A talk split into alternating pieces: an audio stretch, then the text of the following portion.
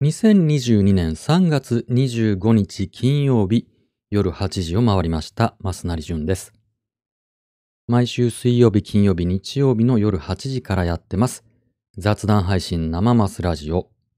今夜もよろしくお付き合いくださいね。はーい。金曜日です。えーもう年度末の最終金曜日ですね。皆さんお忙しいんじゃないですか？うーん。ね、桜も咲いてますし、えー、マンボウ開けましたし、年度末ですし、ね、パーッと行きたいとこですけど。えー、そうそう、ちょっとお知らせっていうかさ、あの、私、私事宣伝なんですけど、声のツイートっていうのを今年のね、えーお正月からずっと毎晩やってました。まあ何ってことないんですけどね、あの、その日の出来事とかを声でツイートするっていうのを毎晩やってたんですけど、えー、朝にします。とりあえず。なんか朝の方が聞かれるっていう噂を聞いたもんで、夜から朝に変えます。うん。よかったら聞いてね。はい、宣伝でした。うん。あ、YouTube ライブで音声チェックありがとうございます。いつも助かってます。えー、今夜も YouTube ライブと Twitter スペース同時配信アーカイブは YouTube とポッドキャストでお楽しみいただけますよ。うーん、ポッドキャストのチャンネル登録よろしくお願いします。今年のポッドキャストアワードを狙いたいんでね。はい。えー、まあそんなわけでマシュマロいただいてます。えーこの番組は皆さんからいただいたマシュマロに僕がいい加減にお答えしたり、皆さんと一緒にそのマシュマロについて考えたりというような、そんな1時間を過ごしております。よかったらコメント寄せてくださいね。コメントは YouTube ライブのチャット欄か Twitter ハッシュ生マスラジオをつけてつぶやいてくださいね。じゃあ行きますか。今日もね、えー、張り切ってマシュマロ行ってみましょう。いただいたマシュマロの中から僕が一つピックアップしてメインテーマ、今夜のメインテーマに設定します。それを皆さんでね、えーコメントでなんやかんやと意見を交わすというのをやりますが、それは番組の後半です。とりあえず今夜のメインテーマの発表です。ドン。はい、今夜のメインテーマはこちら。おばさんとおじさんについての考察。なんだこれ。おばさんとおじさんについての考察。はい、これが今夜のメインテーマです。まあよく言われますよね。その、まあ僕もさ、すっかりおじさんですよ。まだおじいさんって言われ、言われたことはないんですけど、もうそろそろね、おじさんって呼ばれてもしょうがないなって諦めてますね。まあおばさんもおじさんも言われますけど、あれですよ。この、この場合のおばさんおじさんっていうのは、姪っ子とか甥っ子が呼ぶとかじゃないんですよ。あの、概念としてのおばさんおじさんね。うん。で、ネガティブに語られることが多いですよ。おじさんとかね。なんだよおじさんとかさ、おばさんとかさ、こう悪く言われることがありますよ。本当におばさん、おじさんっていう言葉は良くないことなのかと。もうなんだったらさ、そのおばさん、おじさんっていうこの概念を上書きして、ポジティブに捉えていくってことはできないもんかなと。そんなようなことを思っております。えー、ちょっと皆さん、えー今からね30分ぐらい、えー柔らかマシュマロを取り上げますので、その間にちょっとね、おばさん、おじさんについて、なんか考えてください。ちょっと今日はふわっとしたテーマでごめんなさい。考えにくいですよね。うん、まあ、こんな風にねお、ばさんって言われて嫌だとかさ、いや、本来おばさんってのはもっとこういうもんだとかさ、こんな素敵なおばさんになりたい、おじさんになりたいとかさ、なんか、なんかいい加減、いい感じに考えてください。ちょっとね、これ、ついさっき来たマシュマロを元にしたメインテーマなので、僕の中でね、全然まだ考えてないのに、メインテーマに選んだので、あとはリスナーさん任せでございます。なんか、いい感じにしてください。よろしくお願いします。丸投げ。はい。では、その前に、今夜のゆるネタ、柔らかマシュマロに行きますね。今日一つ目の柔らかマシュマロはこちら。あ、これさ、前回の配信の途中に来た感想ですね。多分。えー今日はどうも、どうにもだるくてもう横になっています。寝ながら聞く生マスラジオ、とても耳に心地よいです。はい、これ感想ですね。ありがとうございます。ねえ。ね、だる、だるい時ありますよね。僕もほぼだるいですよ、春は。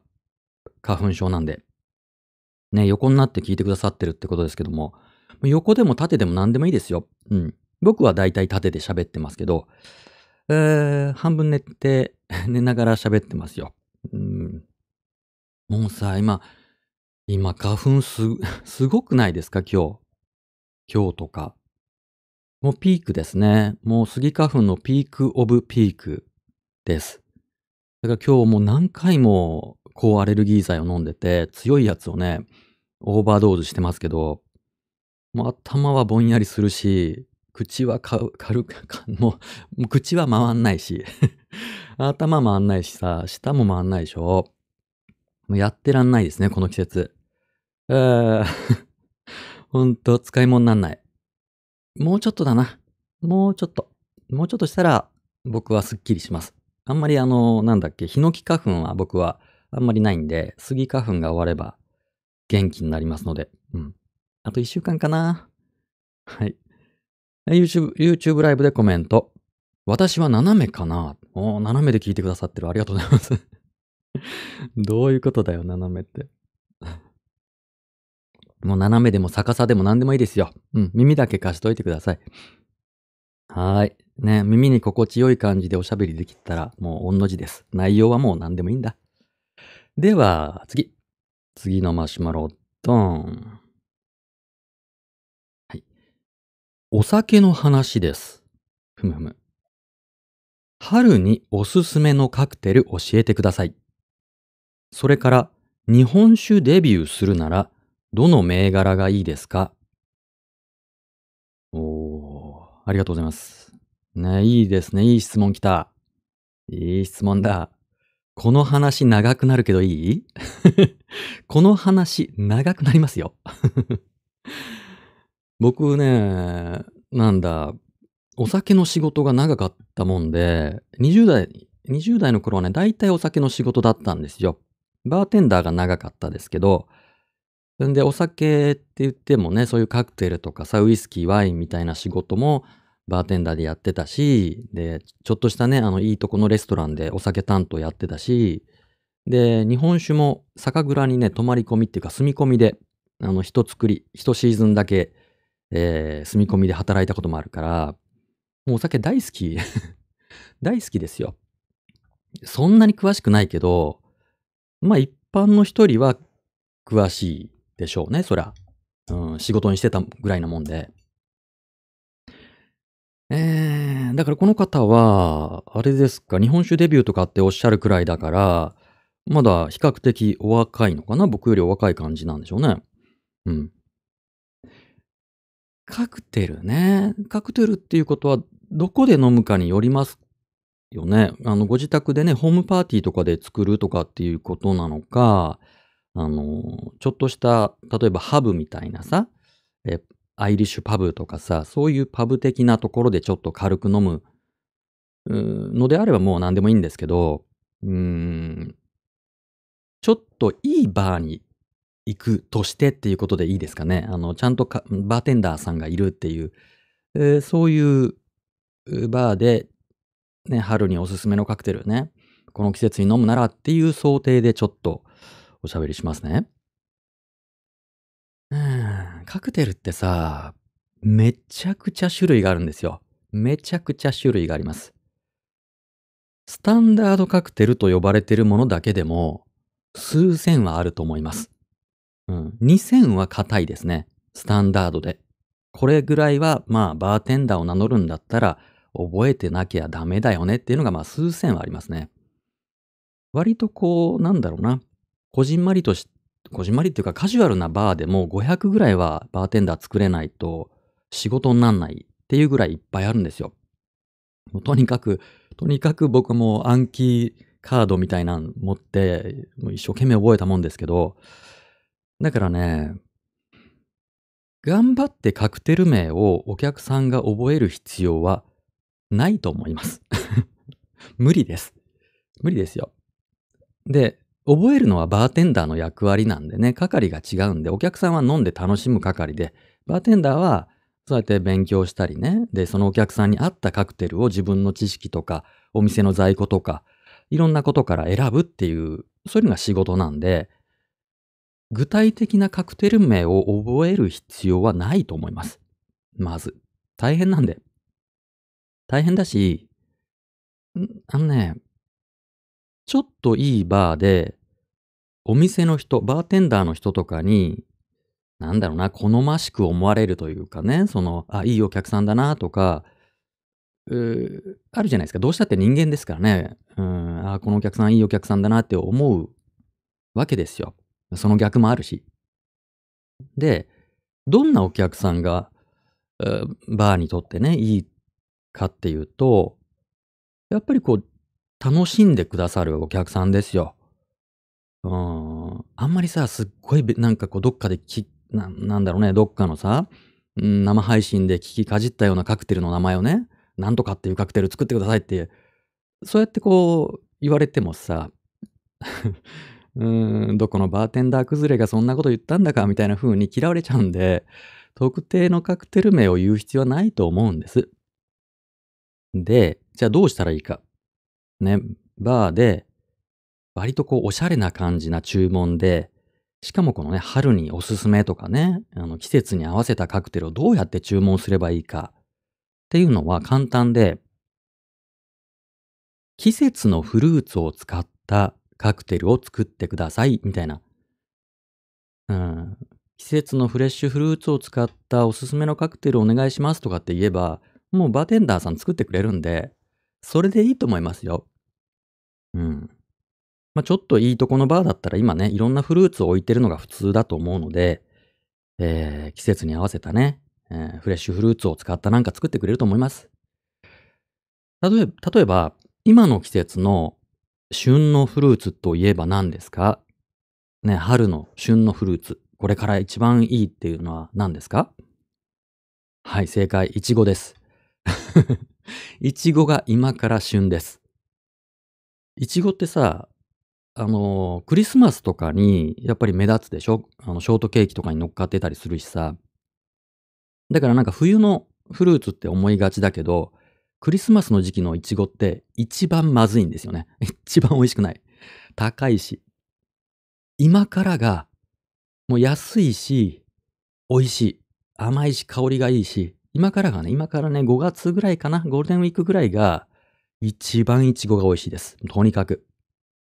なので、そのイチゴを使ったカクテルとか、もしね、そのバーがイチゴを置いてたら、うん、それが一番いいんですよ。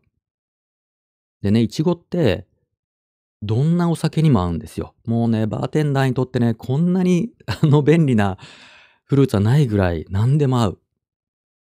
あのね、どんなお酒にも合わないフルーツもあったりするんですよ、実は。この、このフルーツは何と合わせても難しいなっていうフルーツも実はあったりするんですけど、例えばメロン。例えばメロンはなかなか難しい扱いが。変なウリっぽさ。う、ウリね。キュウリとかのさ、ウリ。ウリの香りが出るんですよね。メロンってうまく使わないと。でもね、イチゴは何でも合う。で、まあ、春らしい。で、あんまり、えー、アルコール度数が高くなくって、おしゃれな感じだと、えー、レオナルド。まあ、カクテル名はいいや。あの、イチゴを絞って、シャンパンと合わせるっていう、そういうのあるんですよ。あの、ミモザっていうカクテルがね、シャンパンカクテルでは有名ですよ。オレンジジュースとシャンパン。うん。大体まあ半分半分ぐらいかな。うん、お店によってレシピ違うでしょうけど、オレンジジュースとシャンパンを合わせるっていうのが、うん、有名ですけど、イチゴを絞ってシャンパンに合わせるっていうのも美味しいです。あの90年代の映画で、えー、プリティウーマンってありますよね。ジュリア・ロバーツが主演のね。まあ、ある種のシンデレラストーリー的なやつですけども、相手だ、相手誰だっけ？ケビン・コスナーが相手だかな？えー、その中で、あの、シャンパンにイチゴをポトンポトンと入れて、それを飲むっていうシーンがあるんですよ。だからね、そのイチゴシャンパンって割と有名ですけど、丸のままのイチゴをね、シャンパンに浮かべてもね、飲みにくいだけですよ。全然、全然飲みにくいんで、絞ってもらった方がいいですね。軽く潰してとか。うん、丸のままはちょっと意味がないんで。うん。いちごシャンパン美味しい。あとね、いちごはあのジンにも合うし、ウォッカーにも合いますね。関係ないんだけどさ、関係ないんだけど、今、ロシアがウクライナ侵攻してるでしょ？だから、ウォッカの不買運動とかもさ、ウォッカといえばロシアじゃないですか。っていう、なんかちょっとツイートを見たんですよ。今な、何でもかんでもロシアをボイコットしようとしてるでしょ？でもね、皆さん、あの 言っておきますけども、ウォッカって、例えばウクライナも作ってますし、ウクライナ難民をすごいあの受け入れているポーランドもウォッカ作ってるんですよ。あの、ロシアももちろん作ってますよ。ね。で、あの、ロシアのウォッカっていうと、ストリチナヤっていうのが日本では割とあの、大きな酒屋さんでは置いてたりしますけども、大体ね、日本の酒屋さんで置いてるウォッカっていうのは、ストリチナヤかスミノフっていうのが、まあ、これが2大メジャーブランドですよ、日本ではね。で、ストリチナヤは確かにロシアのウォッカです。でも、スミノフは、今はイギリスの会社で、で、日本に、日本に入ってくるスミノフは、えー、多分、韓国かアメリカで作られたもんですね。うん。だから、あの、スミノフの不買運動をしても、ロシアにはダメージにならないし、そしてこの、あの、お酒に罪はないんで、別にストリッチナやね、あの、ロシアのウォッカでも飲んでもいいと思いますよ。うん。そういうこと。あの、お酒に罪はないですからね。ちょっと脱線しましたけどもね、イチゴとウォッカも合います。ジンとも合うし、意外なところではウイスキーとイチゴもすごく合います。うん。あの、ご自宅で、なんか好きなか、あの、好きなお酒と、えー、フレッシュフルーツ、今だったらイチゴ、うん。ちょっとなんかこう、適当に合わせて、えー、楽しんでみるといいですよ。ちょっとこう、フルーツをさ、潰して、もう荒っぽくていいんで潰してね、いちごとかを潰して、そこに好きなお酒をかけて、で、スプーンですくって食べるみたいなのでも手軽で、それもカクテルの一つですね。そういうのがいいと思います。美味しい。なので、えー、春におすすめのカクテルは、いちごを使った何か。そういうのがいいと思います。はい。さて、それから日本酒デビューするならどの銘柄がいいですかですか？これ、この話長くなりますけどいいですか？今 YouTube ライブでコメント。えー、酒蔵はすごいですね。そうそうね。酒蔵で働いてたもんですよ。うん。そう。いいいとこでしたよ。ちっちゃい酒蔵だったんでね。えー、4人で作ってましたね。蔵人。ね、お酒を作る人を蔵人って言います。で、その中で一番偉い人。ボスを、えー、当時と言います。で僕はまあもちろんね、あの、蔵人、一番下っ端の蔵人でしたけども、ちっちゃい蔵だったんで、なんせあの、当時さん入れて4人だったんでね、何でもかんでもやらされましたけど、大変に勉強になったし、いい経験でした。大変ですよ。本当に。日本酒作るのって本当に大変。うん、本当に大変。寝られないしね。ものすっごい肉体労働。一冬、まあ、丸々半年働いたんですけど、住み込みで。でね、もう初日、初日は半日だけちょこっと働いてさ、じゃあ明日から本番ね、なんて言って、で、翌日から本番だって言われたんだけど、翌朝起きれなくてさ、筋肉痛で。指一本動けないぐらい、もうバッキバキに筋肉痛になって、で、そんな感じでスタートしたんだけどさ、まあ、春にその蔵を出てね、まあ、仕事終わってさ、まあ、今ぐらいにあの全部終わるんですよ、大体。で、その、まあ、現世界に帰るじゃないですか。で、その時ね、僕はあの、その後フィットネスクラブに入会したんですけど、そこでさ、な、なんていうの？なんか、検査、なんていうの？チェックしてもらったんですよ。その、どこの部位を鍛えたらいいかみたいなのを、あの、チェックするマシン乗ったんですけど、なんかね、その診断結果がさ、こう誰もが憧れるフィットネスボディとかっていう診断結果が出てさ、もうバキバキになってってね、半年でね、体がバキバキになってて、すぐに戻りましたけど、すっごい肉体労働。うん。まあ、それはいいんだけどさ、日本酒デビューするならどの銘柄がいいですかね？うんうん。えっとね、これもさ、これもすごい、あの、いい加減な答えになって申し訳ないんだけど、銘柄で選んじゃダメ。あの、まだまだ素人。銘柄でなんか語るようじゃ素人ですね。あの、っていうのが、あの、日本酒ってさ、醸造酒って言いますよね。醸造酒。醸造酒ってわかりますか？ちょっと言いにくいですよね。醸造酒。お酒っていうのは2つあります。醸造酒と蒸留酒があります。醸造酒というのは、なんていうの？あの、蒸留してないやつですよ。あの、これ説明すると長いからさ、めんどくさいんだけど あの、発酵させただけです。ね。あの、有名な醸造酒だと、ワインがそうですね。あの、ブドウを潰したら、そこについている酵母で、えー、ブドウの中の糖分がアルコールに、アルコールと炭酸ガスに変わるんです。で、そしたらもうできちゃう。だから、あの、果実酒っていうのをね、果実酒の醸造酒は、ほっといてもできるんですよ。潰してほっとけば。あの、ご自宅でもできますよ。あの、100%の、あの、好きなジュース、オレンジジュースとかね、なんか、うん、コンビニかなんかで買ってきて、そこに、えー、パンを作るためのドライイーストをほんの一つまみ入れて、で、軽く一肌ぐらいにずっと温め続ければ、あの、できちゃうんで、アルコール、お酒ね。違法ですけど。それぐらい簡単なんですよ、醸造酒っていうのは、仕組み的にね。で、それを加熱して、えー、アルコール分だけ抽出するっていうのが蒸留です。アルコールと水の沸点が違うことを利用するんですよね。まあ、あの、小学校の時の理科で習ったと思いますけど、あの、水の沸点って100度じゃないですか。で、アルコールの沸点はもうちょっと低いんで、アルコールが水よりも先に気体になるんです。はあの沸騰するんです。アルコールの方が先に沸騰する。で、気体に、液体から気体になる。それを取り出す。これが蒸留。そうすると、あの、アルコール度数が高まるんですね。これを蒸留酒って言うんです。で、蒸留酒はやっぱり銘柄で選ぶっていうのが結構大事。ウイスキーはね、どこどこ、例えばマッカランがいいとかさ、ボーモアがいいとかなんとかいろいろうんちくいけるんですけど、醸造酒は、もちろん蔵ごとのいいとか悪いとかありますよ。でもね、大事なのは、地産地消。醸造酒はね、地産地消が大事だと思います。その土地のお酒をその土地で飲むっていうことが最も大事だと思う。あの、フランスのことわざだったと思いますけど、ワインを動かすな、人を動かせっていう、そのような趣旨のことわざがあるらしいんですよ。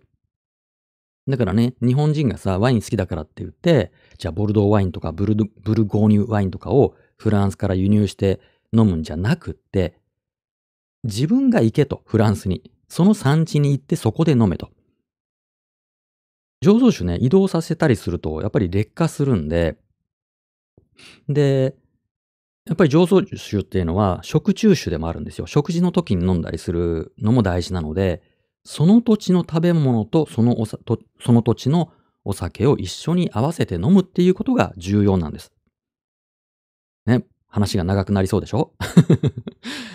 なので、えっと、日本酒デビューするならどの銘柄じゃなくって、ね、お店に行ってさ、いろいろ日本酒ばーっと書いてあったりするじゃないですか。で、そこからね、選ぶべきは、その地域、今あなたがいる地域のお酒をまず選ぶべきです。ね。で、どっか旅行に行ってね、例えば新潟に行ってさ、どっか、その、居酒屋に入って、そこで秋田の酒頼んでも、なんでやねんってなるでしょ？意味ないじゃんってなるじゃないですか。その土地のものを楽しむってのが重要。で、東京にもいくつも、あの、酒蔵ありますし、えー、まあ、各地域ね、まあ、あの、南の方はなかなか難しいですけど、九州の方になるとぐっと減りますけど、まあ、それでもありますよ。あの、熊本とかもね、有名な蔵ありますし、そんな感じで、えー、居酒屋とかね、飲み屋さんで飲むときには、その土地のお酒をまず第一選択肢に入れてほしい。っていうのがまず一つね。で、もう一つは、旬のお酒です。旬の日本酒。お酒っていうのはね、例えばウイスキーだったらさ、何年ものってあるじゃないですか。18年ものとかさ、25年ものとかさ。年数があるでしょ？日本酒ってないでしょ？日本酒ってさ、基本的には新酒なんですよ。新酒だけを飲むんです。一部例外がありますけど、基本作ったお酒は1年以内に大体飲むもんなんですよ。なので、その、寝かす、あんま寝かせない。で、日本酒ね、今ぐらいの時期、この春先に一気にこの、うん、この冬の、まあ、10月ぐらいから仕込んでいろいろ仕込んでたやつがさ、まあ、出揃うんですよ。で、春には春にしか飲めない日本酒があります。はい。で、夏前にも、もう夏前にしか飲めない日本酒があって、で、夏を越して秋にしか飲めない日本酒もあるんですよ。それが大事。銘柄よりもそっちの方が、まあ美味しいし、旬を味わえるし、食べ物にも合う。今この時期の新酒っていうのは、ちょっと発泡、微発泡、ちょっとだけこうシュワッとしてるし、酵母の香りが生きてるし、すごい爽やかなんです。だから今の季節の食べ物、例えばその春の山菜とかさ、うーん、その、じゃあ、その貝、ね、うん、魚介類の貝ですよ。アサリとかなんとかとかさ、それから桜エビみたいなものとか、春の食べ物とこの爽やかな春のお酒ってのがとっても相性がいい。で、夏のお酒はやっぱりね、夏の食べ物と相性がいいし、秋は秋、冬は冬の食べ物と相性がいいようになってるんですよね、うまい具合に。なぜか。だから僕からね、おすすめする。もちろん僕の特別に好きな銘柄ってありますよ。この蔵はすごい好きとか、あの、かつて一緒に働いた、あの、酒蔵で働いたさ、あの、一緒に蔵人やった人が今、当時になっている蔵があるんですけど、そこのお酒とかおすすめしたいですけど、でもね、そうじゃなくって、あなたが今いる土地のお酒で、今の季節のお酒がベスト。銘柄で選ばない。土地と季節で選んでください。そうすれば外れはないです。あんまり、あの、うんちく覚えなくても大丈夫。うん。すいません。あの、具体的に言えなくて。あとは、あの、家で飲むんだったら、ね、家で日本酒飲みたいとかだったら、銘柄を考えるんじゃなくて、いい、良心的な酒屋さんを見つけてください。で、そこの人に聞くのが一番。うん。酒屋で選ぶ。ね、お酒はさ、醸造酒は酒屋で選ぶっていうのが大事。あの、管理がすごく難しいお酒なので、日本酒っていうのは。だからどんなにいい銘柄でも管理がいい加減だと、すごい味が劣化したりする。うん。お酒のことが大好きで、お酒を愛していて、その作り手、蔵人さん、当時さんともこう信仰があって、そういう蔵にも通ったりしていて、で、管理のやり方をしっかり分かっている。そういう酒蔵を見つけると、今後の人生のクオリティオブライフが爆上がりします。うん。ぜひそれ探してみてください。ということが僕からのおすすめ。特定の銘柄言えなくてごめんなさいね。えー、はい。あの、特定の銘柄の関係者の方いらっしゃったら、あの、後で DM ください。あの、スポンサーになってね。僕宣伝しますから。はい。えー、ハッシュ生マスラジオのコメント。名前は忘れましたが、今月福岡に行った時、屋台で飲んだ福岡の日本酒はすごく飲みやすかったですね。うん、いいですね。屋台ね。うんうん。福岡あの屋台もいいですよね。あの、あそこの天神のね、川沿いのところ、ラーメンとかおでんとか餃子屋とかね、なんかフレンチとかいろんな屋台ありますもんね。うん、今、もうやってるんですかね？福岡。福岡は一足先に、えー、マンボ開けたし、いいですね。うん。ハッシュ生マスラジオ。マスナリさんにバー開いてほしい。はい、スポンサーお待ちしてます。バーやりたいですね。本当バーとかカフェとかね、やりたいですね。うん。はい。YouTube ライブでのコメント、完璧な回答です。だって、ありがとうございます。ねえ。生マスラジオ、うん、オフ会やりたいですけどね、どっか。うん、どっか行って。前はね、ずいぶん前はや、何回かやってたんですよ。オフ会。うーん。やっぱ僕、まあ、いろんなとこでやりましたけど、日比谷公園でやったりとかね、新宿御苑でやったりとか、あの、新橋でやったりとか、いろいろやったんですけど、うーん、そうだな、やっぱり、僕はね、新宿御苑でオフ会やった時がすごい、えー、思い出深くって、うーん、場所と時間ね、僕はこの時間、新宿御苑のここにいます。で、何時ぐらいまでいますっていうのだけ、ツイッターで告知して、あとはもうみんなが勝手に来るっていうね。で、別にあの、行きますとかって言わなくていいんで、その日、気が向いたら来てください。で、なんか自分が食べるものと自分が飲むものを持ってきて、で、勝手に飲んで勝手に食べて、で、勝手に帰ってくださいっていう、そう、そういう緩いオフ会だったんですけど、結構来ていただいて、で、皆さんがね、それぞれ持ち寄った食べ物、飲み物をお互いが、あの、おすすめし合ったりして交換し合って、結構ね、宴会というかね、あの、和やかな、うん、宴会になりましたね。まあ、ちなみにあの、新宿御苑はお酒の持ち込み禁止だ、なんでね、あの、良い子は真似しないでほしいんですけど、そういう感じがいいですね。また、ほんとコロナ落ち着いたらやりたいやりたいと思いながら2年が経ちますけど。うん。さてさて、では次のマシュマロいきますか。次のマシュマロ、ドンお、ちょっと長い。なになになんだって？ちょっと待ってね、水飲みます。まあまあ皆さんもあの、横とか縦になって好きな飲み物を飲みながらぼんやりと耳だけ貸しといてください。うん、はい。マスナリさん、リスナーの皆様、こんばんは。はい、こんばんは。私は好きなことを語るより嫌いなことを語る方が饒舌になる嫌いがあります。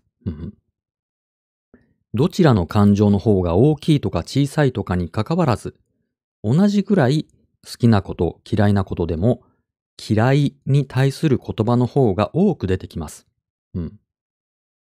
例えば、好きな CM、嫌いな CM とか、誰でもあると思うけど、好きな CM だと、この CM かわいいよね、綺麗だね、音楽がいいね、程度の言葉しか出てこないのですが、嫌いな CM だと、好ましくない理由を具体的に、えー、論理的にと自分は思ってるに饒舌に語れてしまいます。小説の感想文もそうだな。感動した小説のレビューは一行。よかった、感動した。だけど、外れだった小説のレビューは、どう外れだったか長々と書けてしまう。うん。なんか、好きなことより嫌いなことに熱心みたいですよね。良いとこより嫌なことに注目しがちみたいな。自分でも私って嫌な人間かなとちょっぴり落ち込んだりします。でもこれって私だけなのかな誰でもそういう傾向にあるってことないかなマスナリさん、リスナーの皆様はいかがですか？はい、ありがとうございます。うん。はいはいはい。なるほどね。嫌なことの方が饒舌に語れてしまう。好きなことはあんまりこうね、あの、ボキャブラリーないよねと。うん。だからその嫌いなことばっかり注目しがちみたいで、自分って嫌な人間かなと思っちゃうっていうことですか？うん。そうね。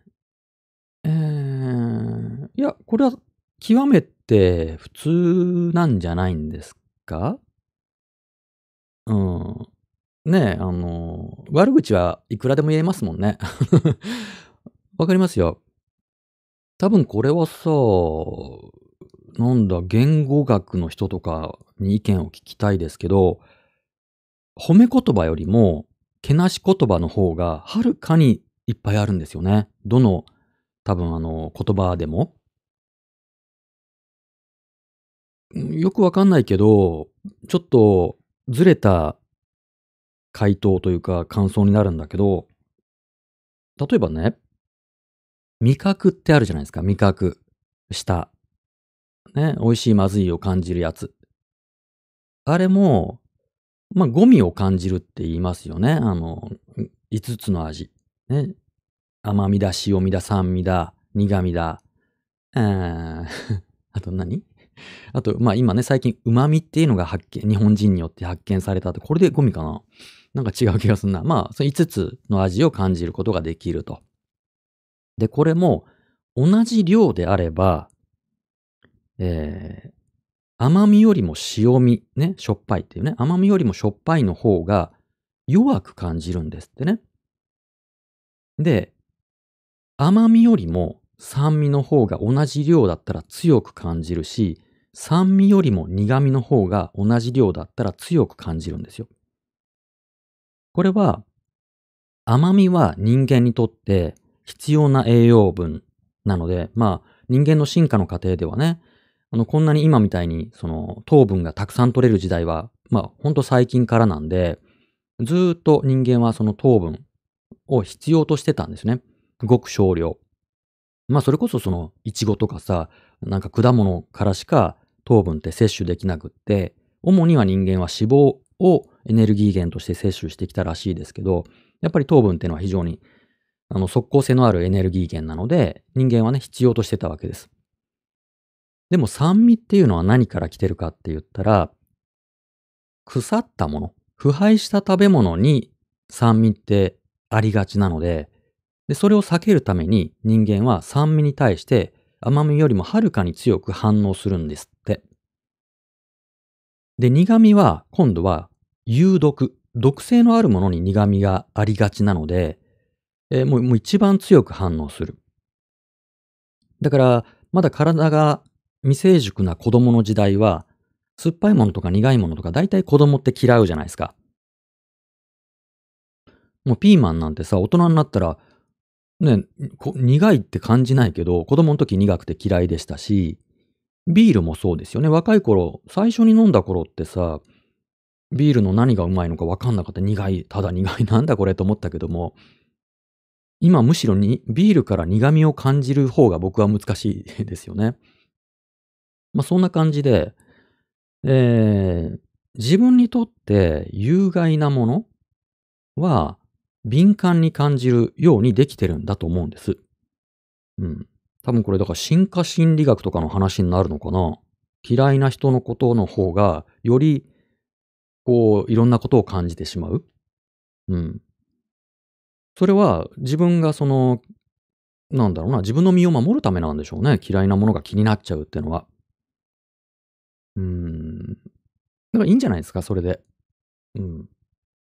だから付き合う人もさ、付き合うっていうのはその、何？パートナーシップだけじゃなくて友達とかでも好きな人を探そうとするんじゃなくて嫌いな要素が少ないっていう選び方の方がまあ安全かもしれないですね。うん。まあ嫌い。うん、そうね。なんかちょっとろくな回答にならないけどもさ嫌な人間ってわけじゃないと思いますよ。誰でもそうだと思う。人間ってそういうことなんだと思う。嫌いなことが気になっちゃう。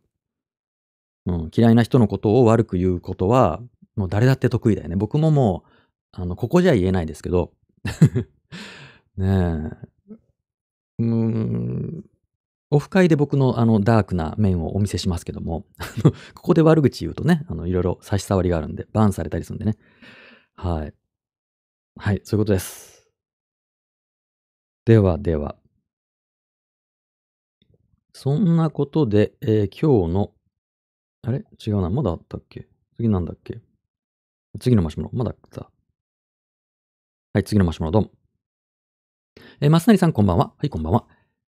前回、誹謗中傷についての回、ね、前回のテーマが、誹謗中傷をなくす方法っていうテーマでやりましたけど、えー、それについてですね、えー、前回、誹謗中傷についての回、とても興味深かったです。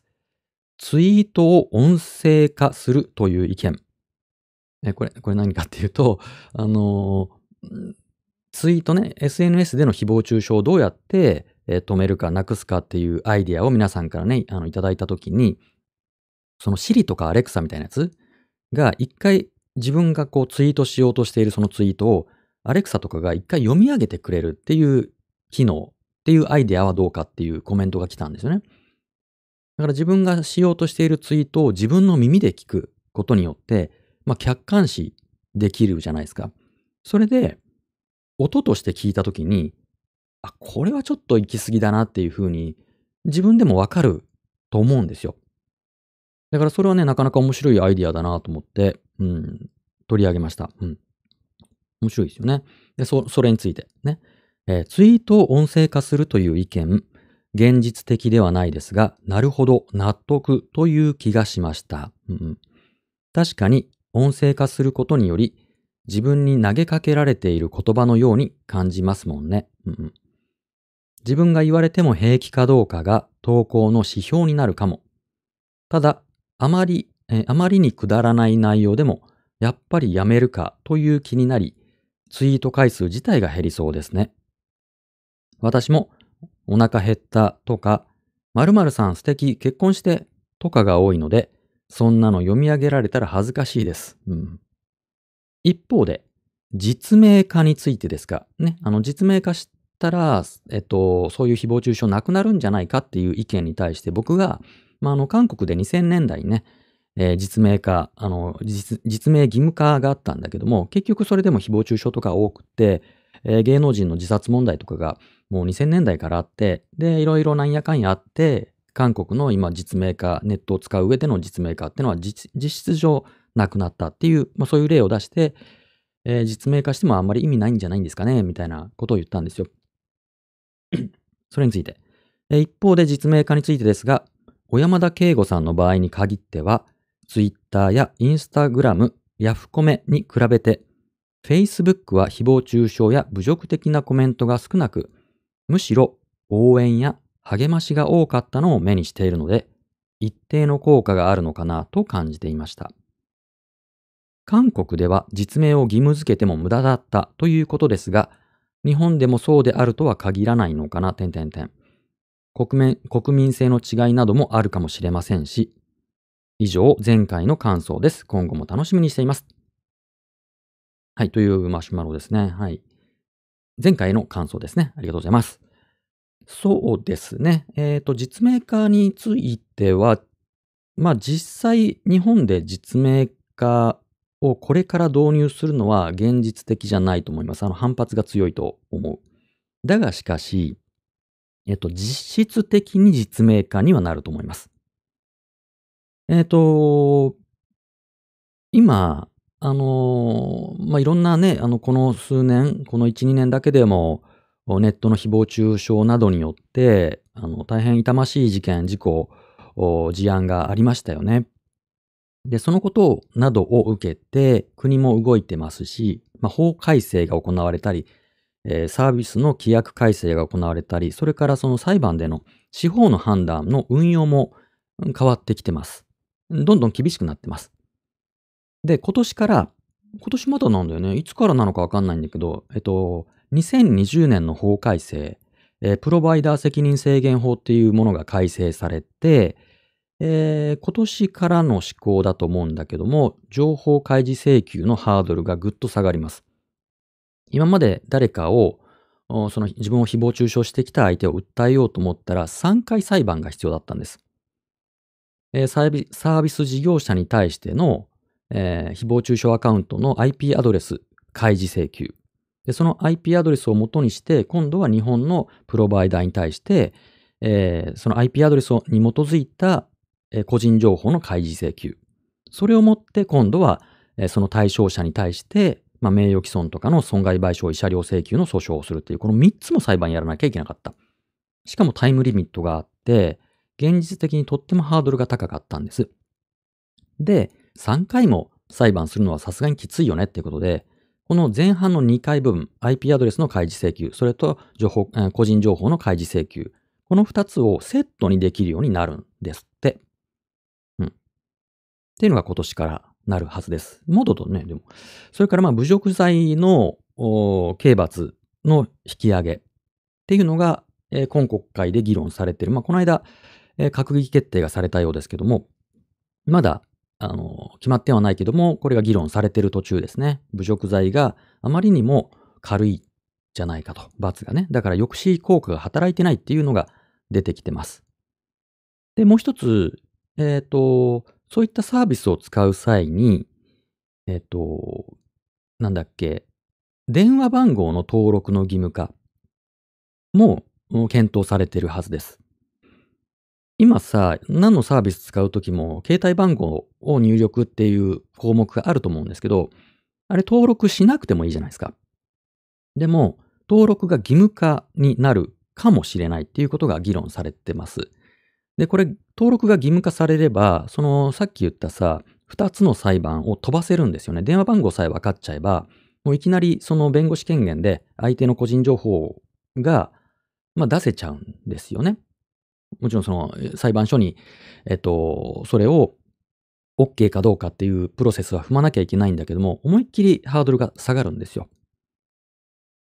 だから何かその日本でネットを使おうとすると何かツイッターとかを使おうとすると電話番号を登録しとかなきゃいけなくって電話番号を登録しちゃえば、えー、情報開示請求のハードルが下がるからうんそこでまあ抑止効果が働くよねっていうことが議論されてるのでこれって実質実名化に近いですよね。うん、あのパッと見実名はわからないけども訴えるときには簡単にわかるっていうねあの弁護士裁判所通せば今までと比べ物にならないぐらい簡単にわかるってことなので、実質実名になりますね。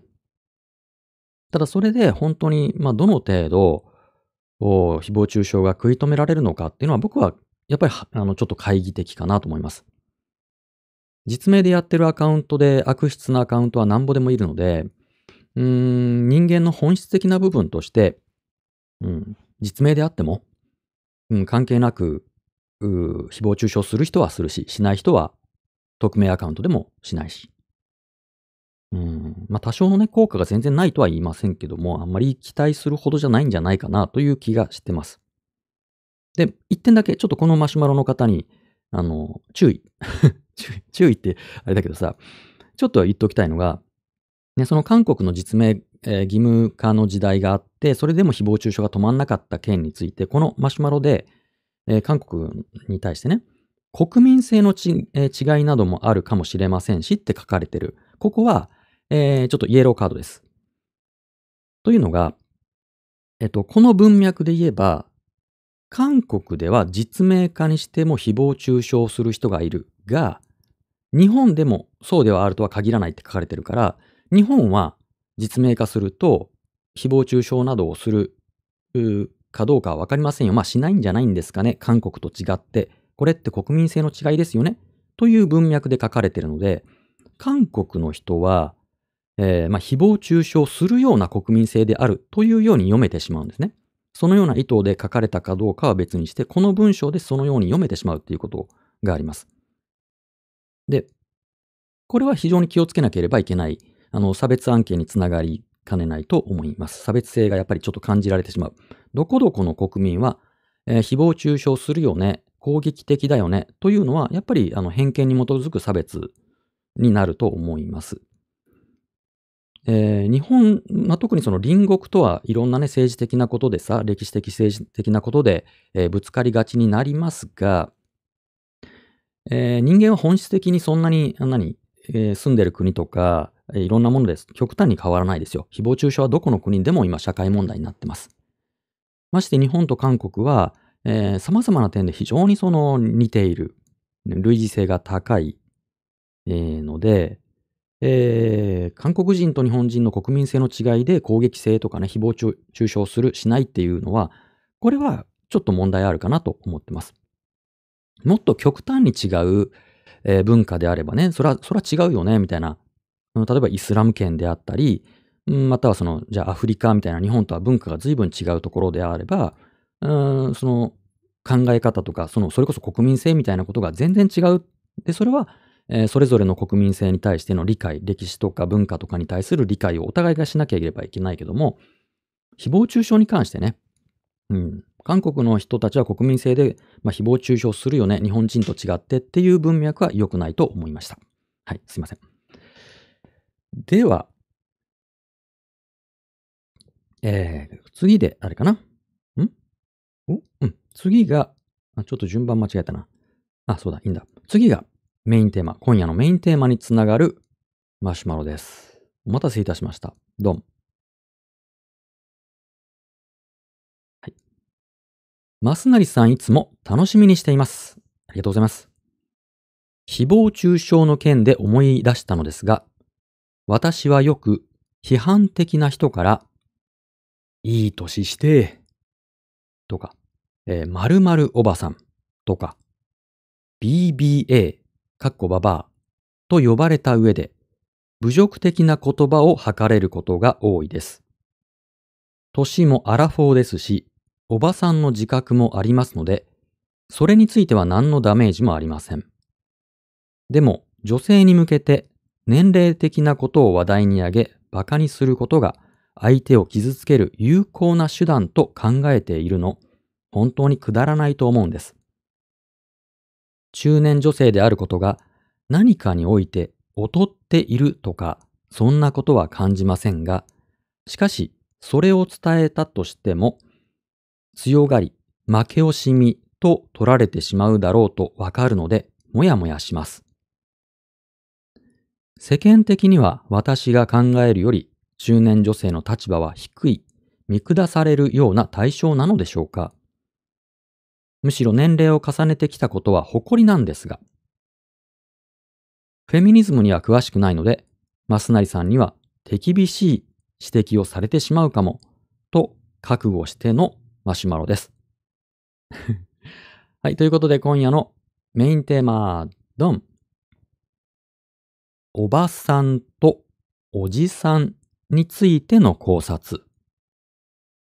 おばさんとおじさんについての考察。はい、これが今夜のメインテーマ。ざっくりとしたテーマ設定にしてすいません。えー、まああの、何ですか、そういうことです。あの、おばさんってね、世間で悪く言われるよねと、おばさんっていうこと、おじさんっていうことだけでも何かこうネガティブな言葉になっちゃってると。でもそんな見下されるような存在なんでしょうかという、そのようなマシュマロです。この件についての皆さんのご意見、経験談、提案、アイデア、何かください。えー、ツイッターハッシュ生マスラジオをつけてつぶやいていただくか、YouTube ライブのチャット欄にご意見寄せてくださいね。うん、どうですか？まあ、いつからね、呼ばれるんですかね？いつから人はおばさん、おじさんになるんですかね？で、おばさん、おじさんって何ですかね？うん。で、確かにこのマシュマロの方がおっしゃるように、これは、まあ、フェミニズムのジャンルの一つかもしれないですね。うん。じゃあ、皆さんのご意見を待つ間に僕は左右でも飲んでいくか。うん。おじさん、おばさん。まあ、おばさんとおじさんまたね、別枠で本当は考えた方がいいかなと思ったんで、今日ね、おじさんも入れるかどうか悩んだんですけど、うんまあ、僕が何せおじさんなもんで、おばさんのことをね、代弁するわけにもいかないじゃないですか。ねおじ、おばさんってのはこういうことだって言って、おじさんがね、定義するのも変でしょ？逆もまたしかりですけども、うん、分けようかなと思ったんだけど、まあいいやと思って一緒にしました。ね、おばさんの方、おじさんの方、またはそうじゃない方、うん。おばさんってこういう存在だよねと。うーん、ね、おばさんおじさんの定義とか、社会でどのように、世間でどのように扱われているかとか、逆にどのように扱われるべきであるかとかね、まあ何でもいいですよ。おばさんとおじさん。うーん。まあこんなおばさんは嫌だとかね。こんなおじさんは嫌だとか、うん、むしろこういう、こういうのがいい、こういうのがおばさんだなと。ポジティブな意味で。などなど寄せてください。さて、これで何も来なかったら進行が止まっちゃうので、ここで皆さんがコメントを書いてくださっている間に、勝手に CM タイムでございます。勝手に僕が宣伝をするという時間を設けます。はい。この場をお借りして。まず、これは、あの、今日はね、書籍の紹介です。まず一冊目、ドン。岡田育さん、著。我はおばさん。ね、岡田育さん著、我はおばさん。ね、もうそのものズバリですよ。そのものズバリ。僕のね、長年の相互フォロワーさんなんですよ。もう古くからの相互フォロワーさんで、もう僕は敬愛してやまない、えー、文筆家の方です。多分僕、岡田育さんの本は全部持ってるな。大好きな文筆家の方です。いいですよ。あの、激推しです。ぜ、ぜひ、ぜひこれ、まあ、これちょっと若干難しめかもしれないですね。他の本の方が読みいいかもしれないけども、でもまさにこれが我はおばさんね。なんだろうね、いろんな、うん、作品、映画とか、えー、小説とか、いろんなものからおばさんについて、えー考察されている本です。大変に面白かったです。えーこれ雑誌で連載されている時からちょこちょこ読んでたんですけども、大変に面白い。えーまあ、もちろん発売同時に買いまして、僕はね、今手元にありますけども、ちょっとそうだなえーここから、まあ、これね、あの、ちょっとさ、今日のコメントを誘導しそうで、うーん、最初に読まない方がいいかな。でも読んじゃおう。もちろんこれは、この本はね、ポジティブに捉えている本です。おばさんということをポジティブに捉えられている本です。うん、ちょっとじゃあ、前書きから少しだけ読もうかな。皆さんその間にコメント寄せてくださいね。はい。えー岡田育著、我はおばさん、これどこだっけ？どこ出版？集英社からですね。1600円プラスで、はい。前書き、えーの途中から4ページ。さしたる理由はないけれど、私はだいたい40歳あたりを境に、おばさんを名乗ることにした。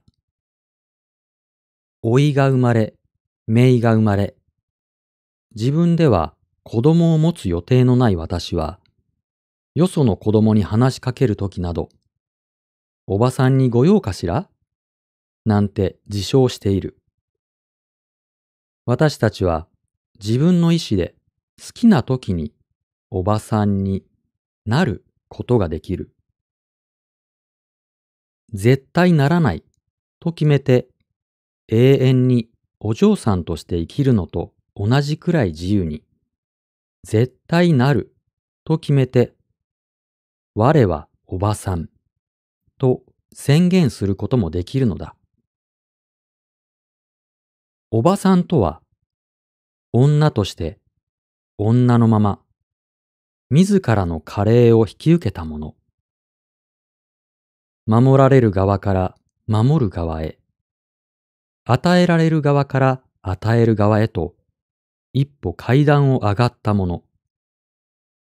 世代を超えて縦方向へ脈々と受け継がれるシスターフット、女性同士の連帯の中間地点に位置して、悪しき過去を断ち切り、次世代へ、未来へ紡ぐ力を授けるものである。かっこよくて頼もしくて、社会に必要とされ、みんなから憧れられる存在であっても、全然おかしくない。それがどうして、こんなにネガティブな響きを持つようになってしまったのだろうか。少なくない女性が、呼ばれたくない、なりたくない、と怯えるほどに。はい。えー、岡田育さん、著。我はおばさん、集英社、1600円プラス税から、えー前書きを紹介しました。前書き一部ですね。うん。いろんなね、いろん、まあ、まあ、読書、当たり前っていうか、まあ、読書家だし、あの、お芝居とかね、舞台が大変好きな方で、えーいろんな作品から引用して、おばさんについて、えー考察を深められている本です。面白いです。これ、あのまさに、おばさんの方、またはおばさんになる予定のある方、またはおじさん、おじさんになる予定のある方、すべての人に読み物として大変面白いですよ。岡田、岡田、岡田育さんの本はね、どれも本当に面白い。あの、文章がうまいってのはこういうことなんだなっていうね、思いますよ。はい。っていうのが、まず一つね、今日のおすすめ本。それから、えっと、まあ、ちょっとこれも岡田育さんつながりと言っていいのかな。えー岡田育さんの今の我ばおばさんの、えっと、端末の方に対談もされている、ジェーン・スーさん。TBS ラジオ、ジェーン・スーはの生活は踊るでおなじみの TBS ラジオ聞いたことがない人は、あの、わかんないかもしれないけども、えージェーン・スーさんという方がいらっしゃいます。はい、ジェーン・スーさん。えー私がおばさんになったよ。という本があります。幻冬者文庫。私がおばさんになったよ。うん。これはさっきのあの、岡田育さんの本とは随分あの、雰囲気が違う本で、うん、対談本です。いろんな方と対談されてます。えー、三浦康子さんとかね、能町峰子さんとか、えーライムスター歌丸さんとか、などなどなどと対談して、うん、まあ、おばさんについても触れられてるけども、なんだろうね、人生、人生とは、みたいなね、うん、様々なことを対談している。これも面白い本でしたよ。私がおばさんになったよ。もちろんこれはあの、森高千里さんのね、えー私がおばさんになってもっていう、あの歌からの引用でしょうけども、うん。あ、田中俊之さんもそうだ、いらっしゃるね。あの、男性学で、えー有名なね。うんで、ジェーン・スーさんさ、そのなんだっけ、えっ、と、あの人誰だっけ、うんと、堀美香さんとの番組かな？ラジオ番組で、えっ、と、オーバーザさんっていうね、まあ、オーバーザさんっていう、まあ、おばさんですよ。オーバーザさんっていう、えラジオ番組、ポッドキャストもされているので、ジェーン・スーさんにとってもこの、おばさんっていう、このワード、うん、概念は重要なんだと思います。まあ、岡田育さんのね、本の中で対談されてるぐらいですから、えー、お、おばさん。皆さんどうですか？おばさん、おばさんになってますか？おばさんって何ですか？つまり。おばさんって何ですか？はい、この2冊をおすすめしておきますね。私がおばさんになったよ、ジェーン・スーさん。検討者。それから、我はおばさん、岡田育さんね。えー、集英社。さっき見たらさ、そうそう、さっき見たら、この私がおばさんになったよは今月いっぱいまで、えー、Kindle で、えー半額セールかなんかしてましたね。300何十円なので、お手頃です。で、我がおばさん、我はおばさん、岡田育さんの方は1600円プラス税。これあの、元が取れますんで大丈夫です。あの、十分価値がある本だと思います。おすすめ。ということで今日のテーマは、改めて、ね、おばさんとおじさんについての考察。おばさんって何ですか？おじさんって何ですか？なんでこんなネガティブな風に言われるんですかね？あるべき姿な、なんでしょうと。んっていうことを考えたい。この生マスラジオさ、あの、アクセス解析みたいなのを見るとさ、割と僕に近い年代の人が多いんですよ。で、7割弱が女性なんですね。7割弱が女性。で、えっと、40代から50代が一番ボリューム層なので、まさに生マスラジオのメインのリスナーさんは、おばさんなんですね。年齢で言えばですよ。これはあの、ここに、このおばさんという言葉には僕は何の価値判断もつけてないですよ。うん。で僕がおじさんなんでね、おばさんの方が聞いてくださってるっていうことかもしれませんが、でさ、こういう言葉って、えっ、と、もともとおばさん、おじさんっていう言葉にネガティブな意味もポジティブな意味もなかったんだと思うんですよ。でもなんかこう、ネガティブに使われるこことが増えることで、もうこの言葉自体が、なんか悪い言葉、部別語みたいになっちゃってますけども、なんかそういう言葉って多いですよね。もともと別に悪い言葉じゃないのにっていう。あの、お百姓さんっていう言葉もね、あの、あの放送禁止用語みたいになってるらしいですけど、今どうかな？なってるらしいんですよ。その農業事業者の方への部別語であるとして、えー放送では使われない言葉みたいになってるらしいんですけど、お百姓、百姓っていうね。まあ、そうやって百姓だなんだっていう風に悪く言われた歴史的な背景があるからなんですけど、もともとは百姓、お百姓さんの百姓っていうのは、100の作物を作るものという意味らしいんです。聞いたところによるとね。なので、むしろポジティブな意味なんですよ。いろんな作物を作れるっていうことなの。まあ百っていうのは別に本当の100じゃなくてさ、あの無限大ですよね。もういっぱい作れるっていう意味だと思うけども、本当はそういうポジティブな意味なのが、なんだか歴史的にネガティブに、うん、語られるようになった。あとその、だからそういう言葉を、そのネガティブに上書きされた言葉をもう一度ポジティブに上書きし直すっていう、えーそういう作業が必要だと思うんです。だから岡田育さんとかジェーン・スーさんは、このおばさんという言葉を上書きされてるんだと思う。いや、むしろもういい言葉にしていこうと。胸を張って、我はおばさんだと。胸を張っていこうと。うんいい言葉に変えていこうっていう風にされてるんだと思うんです。捉え直しですね。例えばあの、なんだろうな、 African American の方が、方たちが、そのブラックっていう言葉をポジティブに捉え直すっていうことをされてますよね。 Black is beautiful とかさ、で自分のことを、その、ブラックっていう風に、今まではなんかタブー視されてた言葉を自分たちであの上書きしていく。ブラックっていうのはいい言葉なんだと。ね、あの、ここでもさ、ブラック拘束問題とかさ、あの、言ったりして、その言葉、ブラック拘束のブラックっていう言葉はどうなんだっていう風に、あの、批判されたりもするんですけども、いい言葉に変えていこうっていう動きが当事者の方から生まれてる。それからあの LGBTQ って言いますよね。その LGBTQ。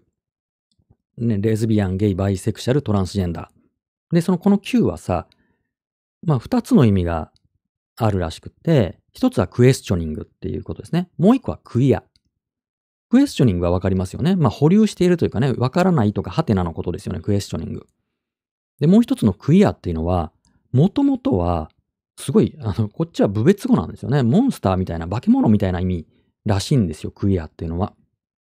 でもそれを、あえてその捉え直して、そのクイアであることがいいことであると。美しいこと、素晴らしい自然な状態であるっていうことで、わざと当事者の人たちがクイアっていう言葉をその積極的に使うようになったっていうことがあるらしいんです。っていうことがあるので、もうここでさ、もうそのおじさんおばさんっていう言葉をポジティブに変えていきましょう。はい。さあ皆さんコメント書いた？では、まずは YouTube ライブのチャットの方からいきますか。成熟する、熟す、成熟するということは何なのか？というお話かと思いました。うんうん。そして、なぜ人間は老い、死ぬのか？という哲学的問いかとも思いました。おばさんにはおばさんの、おじさんにはおじさんの役割があるので、そこを全うするのが宿命なのかな、とも。素晴らしい。えー、現時点での本日のベストコメントでございます。ありがとうございます。いいですね。声に出して読みたいコメントですね。うん、成熟するということは何なのか。うん、なぜ人間は老い死ぬのか。うん、おばさんにはおばさんのおじさんにはおじさんの役割がある。そこを全うするのが宿命。素晴らしい。うん。噛み締めたい。はい、次。いきますね。じゃあ、えっ、ー、と、ツイッターハッシュ生マスラジオのコメント。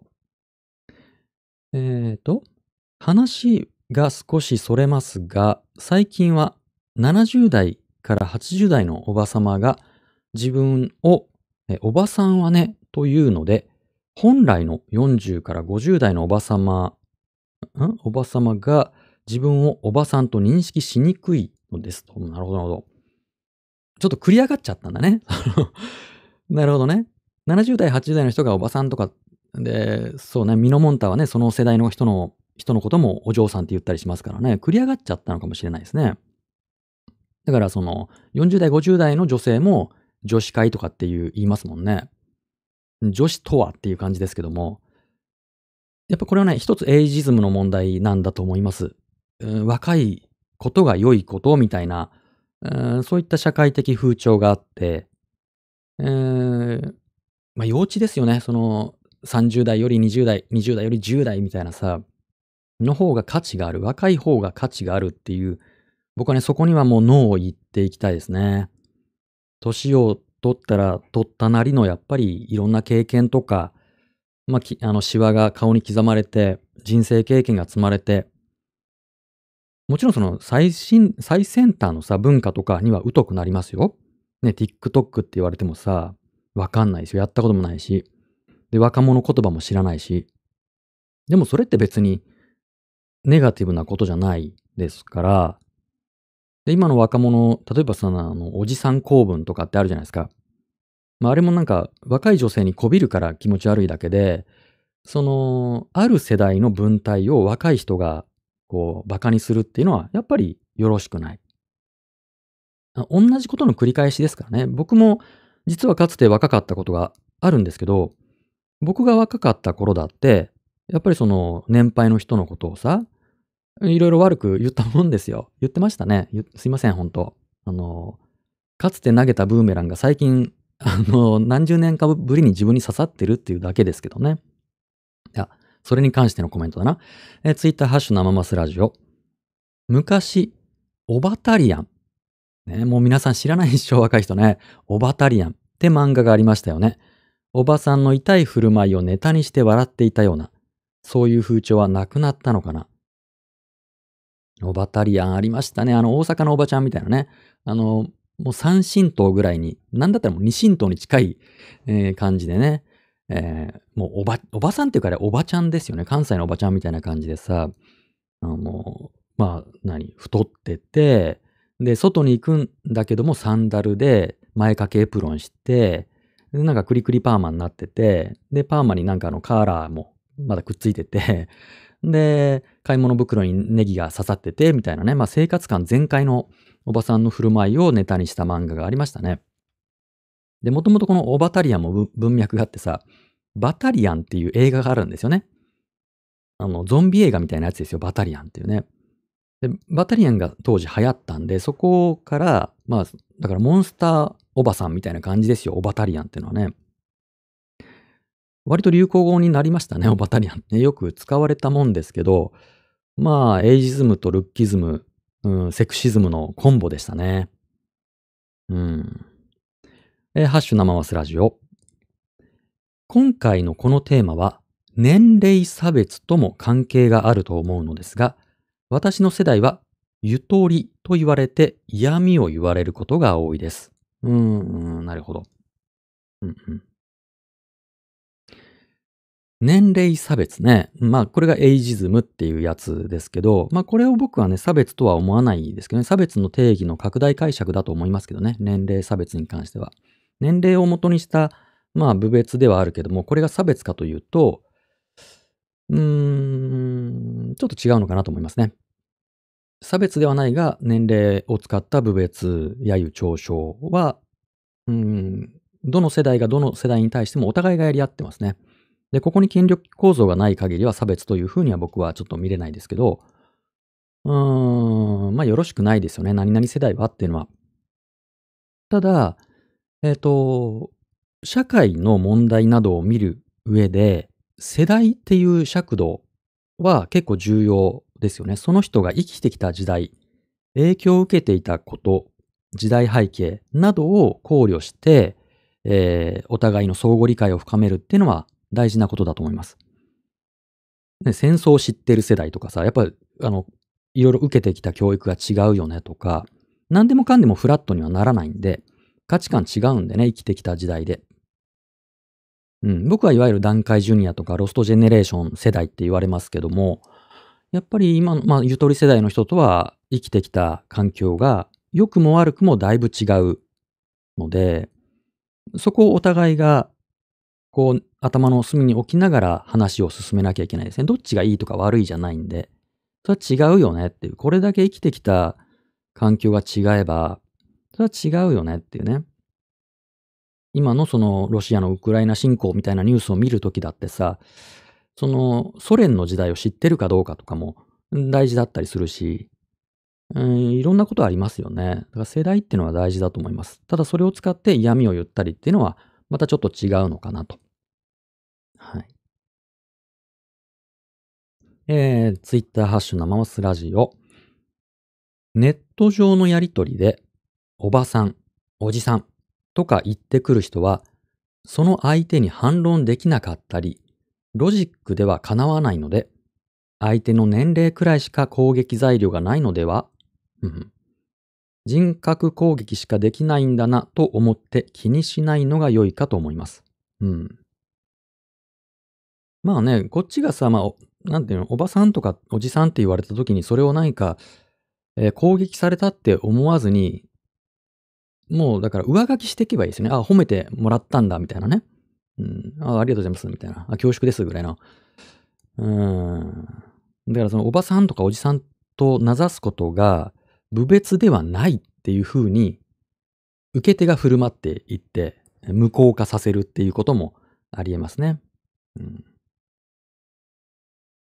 そうね。まあでもね、やっぱ、なんだろうな、その、誰かをさ、おばさんだ、おじさんだっていうことは、その言葉を発した人は、本人はおばさん、おじさんじゃないと思ってるってことでしょ？ってことは、相対的に若いってことですよね、相手よりも。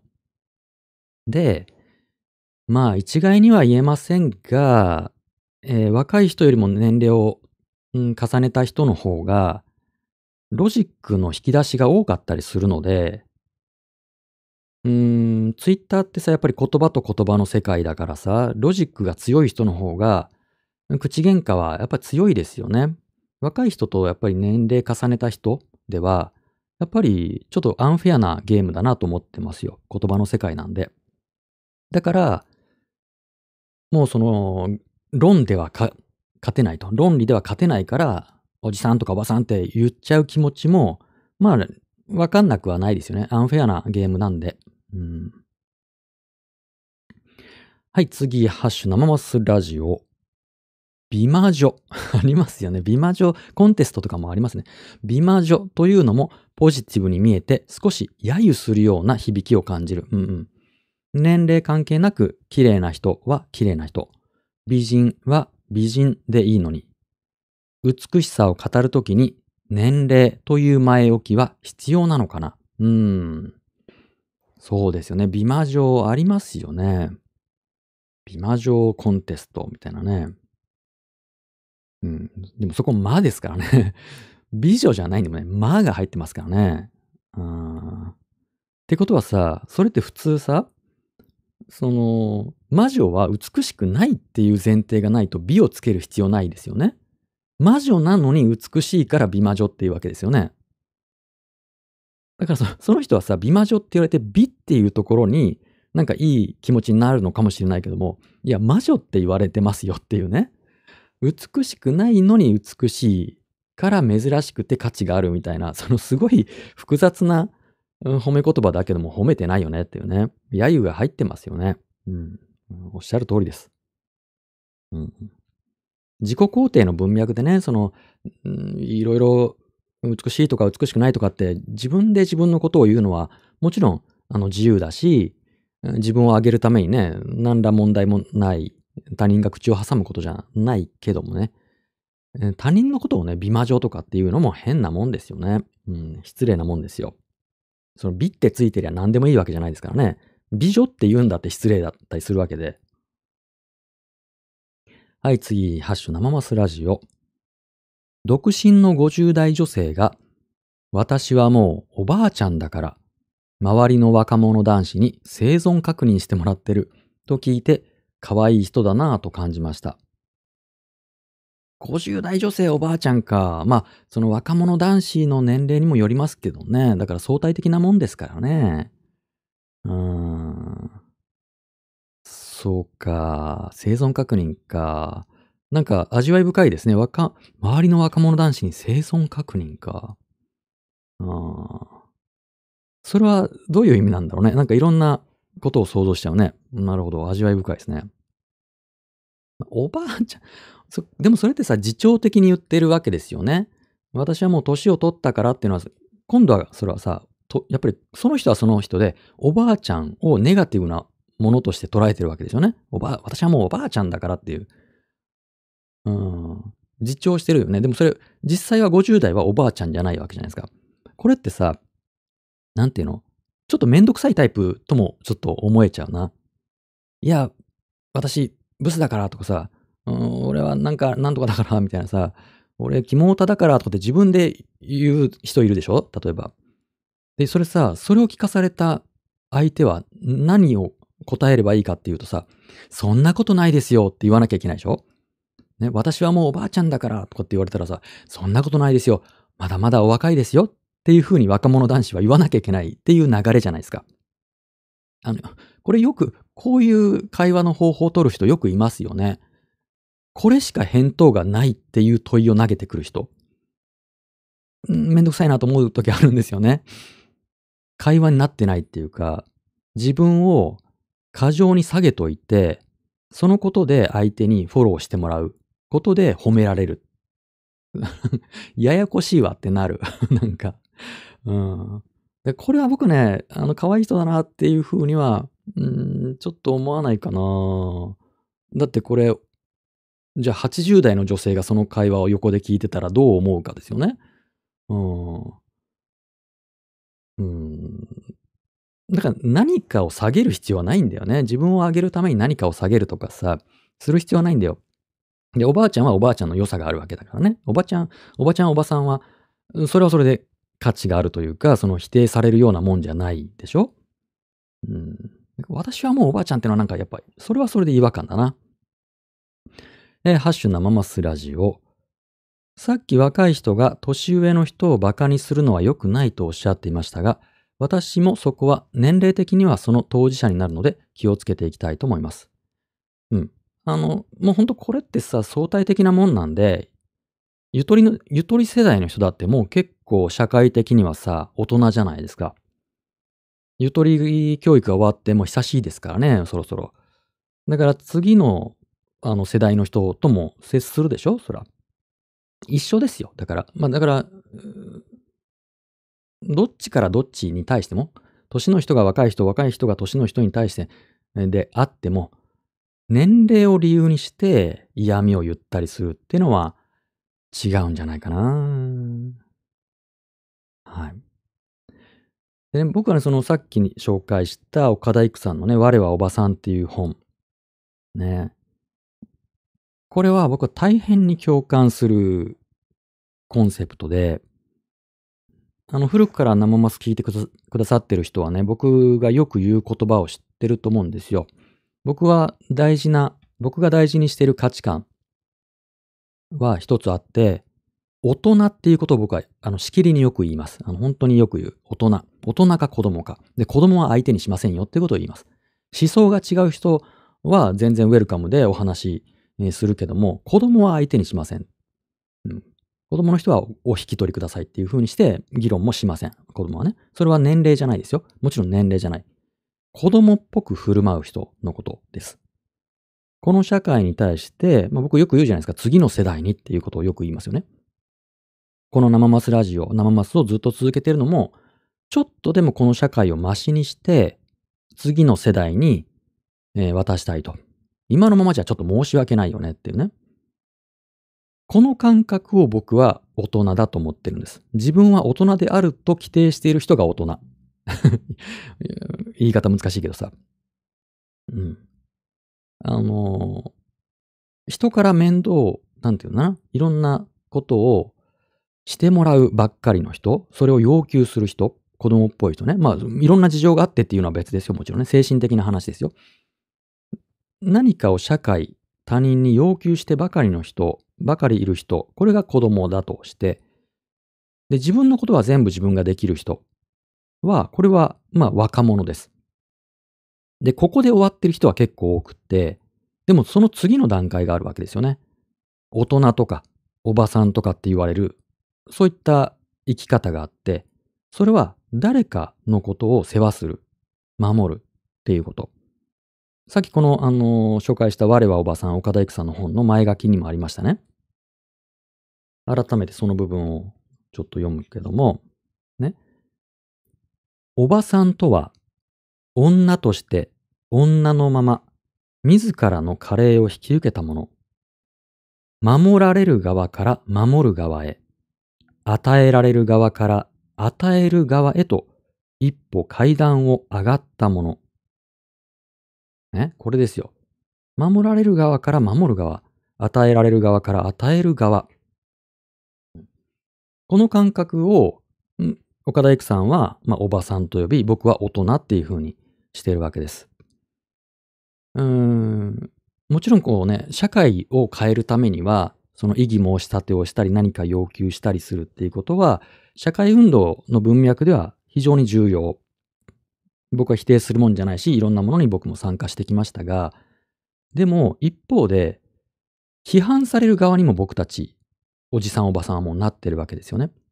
批判する立場ではなくって、半分は批判される年齢にもなってる。力をもう持ってしまってる。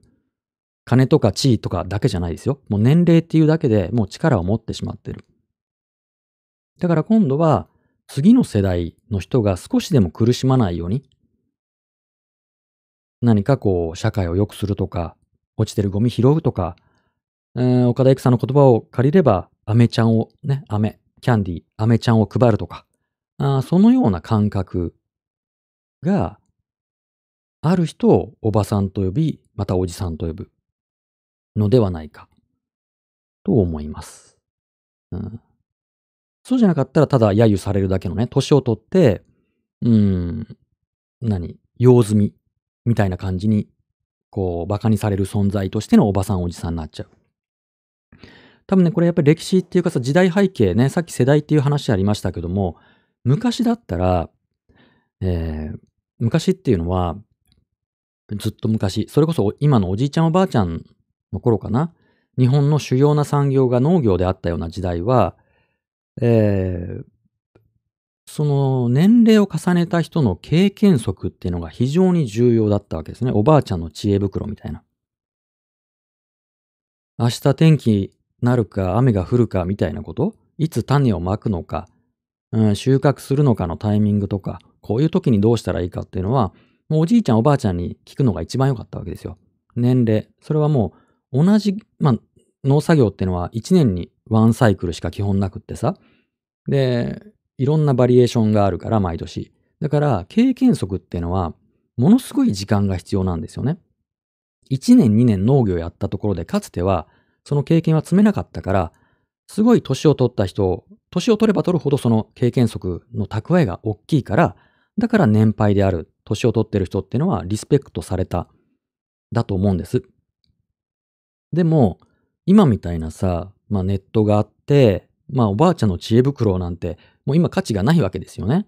あの、ググればすぐいろんなことがわかるっていう。知識っていう意味では、じゃあ農業で言えば、じゃあ JA に 農協に聞けばいいよって、もう随分前からなりましたし、うん、じゃあその自然農法とかだったら YouTube にいろいろいろんな動画転がってるからってなるでしょ？だから、年齢を重ねたことの積み重ねの良さっていうのがあんまりなくなっちゃった時代にあるんだと思うんです。だから若い人は年の人に対して、うん、その今の新しいテクノロジーとか文化について年の人は知らない。で、年の人のアドバイスはもう時代があまりにも急速に変化してるから役に立たなくなってる。だから何かができますよ、何かを知ってますよ、こんな経験しましたよっていう、そのおじさんおばさんおじいちゃんおばあちゃんの経験が役に立たないから今、老害みたいな風に、うん、揶揄されて邪魔者扱いされるんだと思うんです。で、これは一部仕方がないですよね。どんどん新しいテクノロジーが出てきてるし、そこにすぐに自分を適応させた人がうまく世当たりしてきますし、えー、年を取った人の経験っていうのが今の時代では、あまり役に立たなくなってるのは事実だと思う。大変厳しい時代だと思う。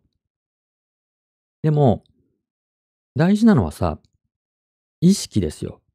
この守られる側から守る側へ、与えられる側から与える側へっていう、この岡田育さんのこの言葉、次の世代、うん。誰かの手を必要としている人に手を貸すっていう感覚。それは、年齢とか経験ではなくって、意志ですよね。だから、おばさん、おじさんっていうのは年齢で自動的になるのではなくって、若い人でもおじさん、おばさんになれる。まあ、僕の言葉で言えば、大人になれるし、年をとっても子供のままの人はいくらでもいるってことだと思います。この社会、次の世代、他者に対して、ちょっとこう責任を感じてるっていうかな。うん。っていうのがおじさんおばさんであるのではないかと思います。えー、ツイッターハッシュ生マスラジオ。えー、っと、おばさんというくくりは大人であり、成熟した人間であり、責任を持つ年代なんだ。と新たな気づき。はい、ありがとうございます。岡田育さん、我はおばさん買ってくださいね。激推しです。激推し。えー、それから、えー、ハッシュ生マスラジオ。今回のマシュマロの件や、ゆとり、老害など、年齢や世代をもとにして、部別的な言動が行われるというのは、どの年齢や世代でもあると私も思っていて、だからこそ自分も今後も年齢や世代をもとにした部別的な言動は行い、行わないよう気をつけていきたいと思います。うん。そう。それと、だから僕が言っている、そして岡田育さんが言っていることは、もう一歩先ですね。誰かを年齢や世代で、えー、侮辱したり侮蔑したりとかっていうことをしない、何々をしないっていうことだけじゃなくて、何々をするってことですね。何々しない、何々しないっていうのはもう死人と一緒ですから、その何にもしないってことになっちゃうから、何かをするってことですよ。まあそれはあの時期があると思うけども、自分に年を取ったらさ、いろんな意味で余裕が出てくるんで、自分に少し余裕が出てきたなと思ったら、自分のことは、自分のケツは自分で拭けるようになったら、次はこう誰か困ってる人、また次の世代の人に、の道を開くお手伝いをするとかね。そういう何かをするっていうフェーズに入るっていうのも大事かなと思いました。ツイッターハッシュ生マスラジオ。母が勉強家なのが私に反映され、いろんなことを知っている人と認識されるとき、そこを上から目線な人と誤解、誤解されるときがあります。えー、私の話し方も悪いのですが、ふむふむ。それからマシュマロでもこの件について、えー、ご意見来てますね。あの、言っときますけど、あの、マシュマロで、えー、コメントいただくと見逃す回があると思います。あの、アラートが鳴らないもんでね、マシュマロ。今たまたま目につきましたけど、よ、よかったら Twitter、ハッシュ生マスラジオか YouTube ライブのチャット欄にくださいね。えっ、ー、と、この件での、えー、マシュマロ。今日も楽しく拝聴しております。ありがとうございます。さて、テーマに関するコメントです。自分もすでにおじさんの域ですが、点々点。おじさんおばさんは若い方々より人生経験が長い分、それに基づいた意見を言う傾向が強いです。えー、そこではないでしょうか。うんうん、若者は、えー、かっこ実際はそれまでの人生に基づき言ってるかもしれませんが、かっこ閉じ。ロジックに意見を言っているところに、経験で返される。対等な意見の交流に感じられないのではないかなと思います。うん。これさっき僕が触れた件ですね。うん。まあ、ロジック、まあ、ど、両輪ですよ。ロジックと経験っていうのは両輪です。ロジックで全ては測れないですからね。うん、ロジック至上主義っていうのも僕は違和感があるし、経験則至上主義も、やっぱりあの万能じゃないんでね、どっちも。ロジックも経験則も。です。そんなとこですかね。他に何かありますか？コメント。そんなとこかな。はい。では、今夜はおばさん、おじお、おばさんとおじさんについての考察というテーマで皆さんのご意見伺いました。はい、こんな感じで毎週3日やってます。皆さんからいただいたマシュマロを元にして、ね、リスナーさんと意見交換。何の問題でもそうなんですけど、いろんな立場の人、いろんな考えの人が、私はこう思う、私はこう思うっていう意見を交換するっていうことが何より大事だと思います。この社会にはね、あの別に正解がどっかに転がってるわけじゃないんで、正解を知ってる人なんていないんでね、えー、大事なのは一つの問題をいろんな角度から見るっていうことが、えー、どんな問題でも重要だと思ってます。なので、こうやってマシュマロを投げてくださったり、えー、意見をね、いろいろコメントでいただくっていうことが僕にとってはとってもこれがやりたいこと。これこそが大事だと思ってるので、今後ともよろしゅう。マシュマロ、僕への質問とかおしゃべりテーマの提案、それから番組の感想などなど寄せていただけると嬉しいです。えー、毎週水曜日と金曜日と日曜日の夜8時からやってます生マスラジオ。次回はあさって日曜ですが、毎月最終日曜日は恒例企画、生マスラジオリスナー感謝祭。イェーイありがとうございます。ありがとうございます。はい、リスナー感謝祭です。次回、あさって日曜日、えー、3月27日ですか。いつもはこんな感じでね、えー、マシュマロでメインテーマでおしゃべりとかでやってますけども、この月の最終日曜日、リスナー感謝祭は、スペースで、うん、1対1で、あの、僕とね、リスナーさんがおしゃべりするっていう、ただの交流会、懇親会です。オンラインオフ会みたいな なんだそれ。オンラインオフ会みたいなことです。えー、よかったら、我こそはという方、あさって8時です。同じ時間です。ツイッタースペースで上がってきてくださいね。えー、お一人10分ぐらいで交代交代で、うん、皆さんと声と声でおしゃべりしたいなと思ってます。ぜひぜひ、えー、参加してください。ではお待ちしてますよ。ということで、あさって日曜夜8時にお会いしましょう。今夜もたくさんのご意見ありがとうございました。ではでは、おやすみなさい。